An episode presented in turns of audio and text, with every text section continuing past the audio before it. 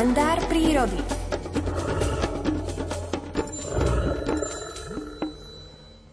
Rozmýšľali ste nad tým, prečo sa líške hovorí, že je prefíkaná? Odpovedie v jednom z príbehov prírodovedca Miroslava Sanigu v publikácii Príroda z každého rožka troška interpretuje Alfred Svan. Ak chce taký tvor, akým je líška vo voľnej prírode, kde sa musí sama postarať o svoju obživu, prežiť, musí byť dostatočne prefíkaná. Pre líšku je charakteristická trpezlivosť. Pred myšacou norou dokáže bez pohnutia sedieť dlhé minúty, len aby si chytila niečo do lačného žalúdka. O prefíkanej a trpezlivej povahe líšky vedia svoje gazdovia a gazdiné, ktorým toto zvieratko pri rabovaní v kuríne neraz prejde cez rozum. Líška vie byť veru dobre prefíkaná, obzvlášť keď sa chce zmocniť hydiny v kuríne.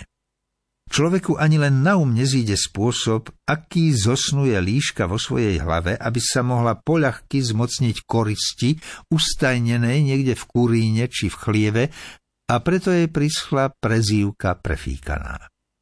Niekedy však aj líška akoby načisto osprostela.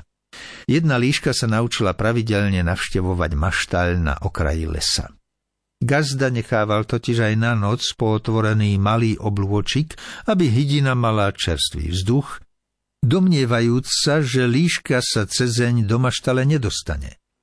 Keď mu jednu noc zmizla mládka, rabovanie pripísal za hriech kune, ktorá bola usídlená na vôdre. Po nejakom čase ráno zasa chýbala gazdovi sliepočka. Vtedy si už gazda povedal, že zlodeja musí stoj čo stojí vypátrať. Vykrádač musel byť prefíkaný, keď sa niekoľko nocí, čo gazda v kôlni pri maštali bdel, ani len neukázal. Trpezlivosť však predsa len priniesla vytúžené ovocie v podobe vyšpehovania zlodeja zlodejského. Bola ním líška. Gazda sa preto rozhodol, že od toho dňa bude na noc zavierať aj oblôčik, hoci tým hydinu ukráti o možnosť nočného odpočinku na čerstvom vzduchu. Ako začal s takouto modifikovanou prevádzkou zatvárania maštale, hydina prestala kapať. Gazda si to veľmi pochvaľoval. Na oblôčiku však občas našiel odtlačky líščích tlapiek, takže táto prefíkanica obchádzala nočnými hodinami maštaľ a brúsila si zuby na jeho kúrky. Raz však gazda zabudol zavrieť na maštali dvierka, čo sa mu mohlo kruto vypomstiť. Pre domáce zvieracie osadenstvo to mohlo skončiť hotovou katastrofou. Keď včas ráno ešte za tmy išiel do maštale, aby pozbieral znesené vajíčka a hydinu vypustil do dvora, uvidel otvorené dvierka. Pri pomyslení, že v maštali nenájde jednej sliepky, iba ak chumáče páperia, a rozžviakané letky, premkla ho hrozitánska hrôza. Na jeho veľké prekvapenie nechýbala mu ani jedna kura. Nechcel tomu veriť, lebo na oblúvočiku, ktorý bol ako vždy večer vyčistil, boli čerstvé odtlačky líščích tlapiek. Táto podivná skutočnosť mu nešla nejako do hlavy a tak si povedal, že uskutoční na líške vedecký experiment, aby overil svoju hypotézu, ktorú si bol zosnoval. Bol totiž presvedčený, že líška bola naučená zakrádať sa do maštale len okienkom a preto si dvere vôbec nevšímala, lebo tie bývali vždy zavreté.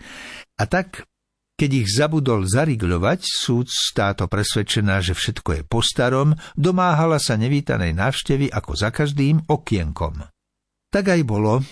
V noci líška prišla a konala presne podľa scenára, aký si zo správania líšky hypoteticky odvodil gazda.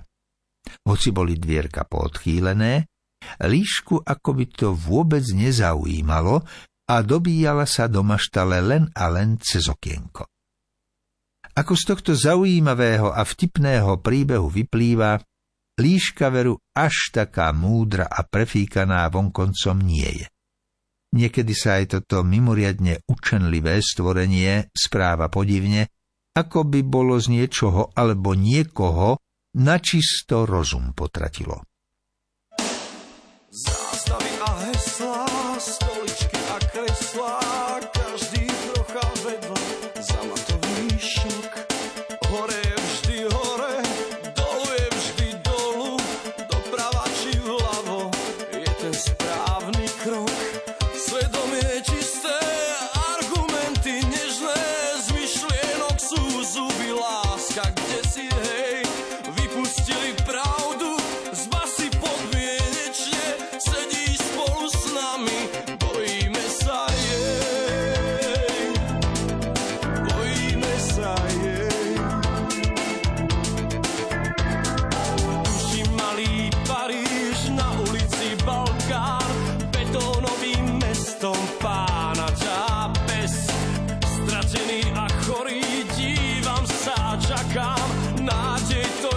možno kaluž plná hviezd.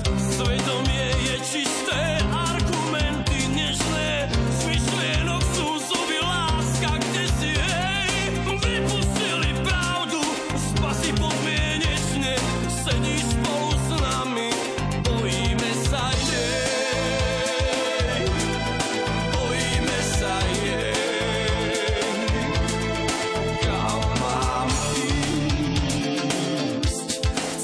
to, čo nechcem.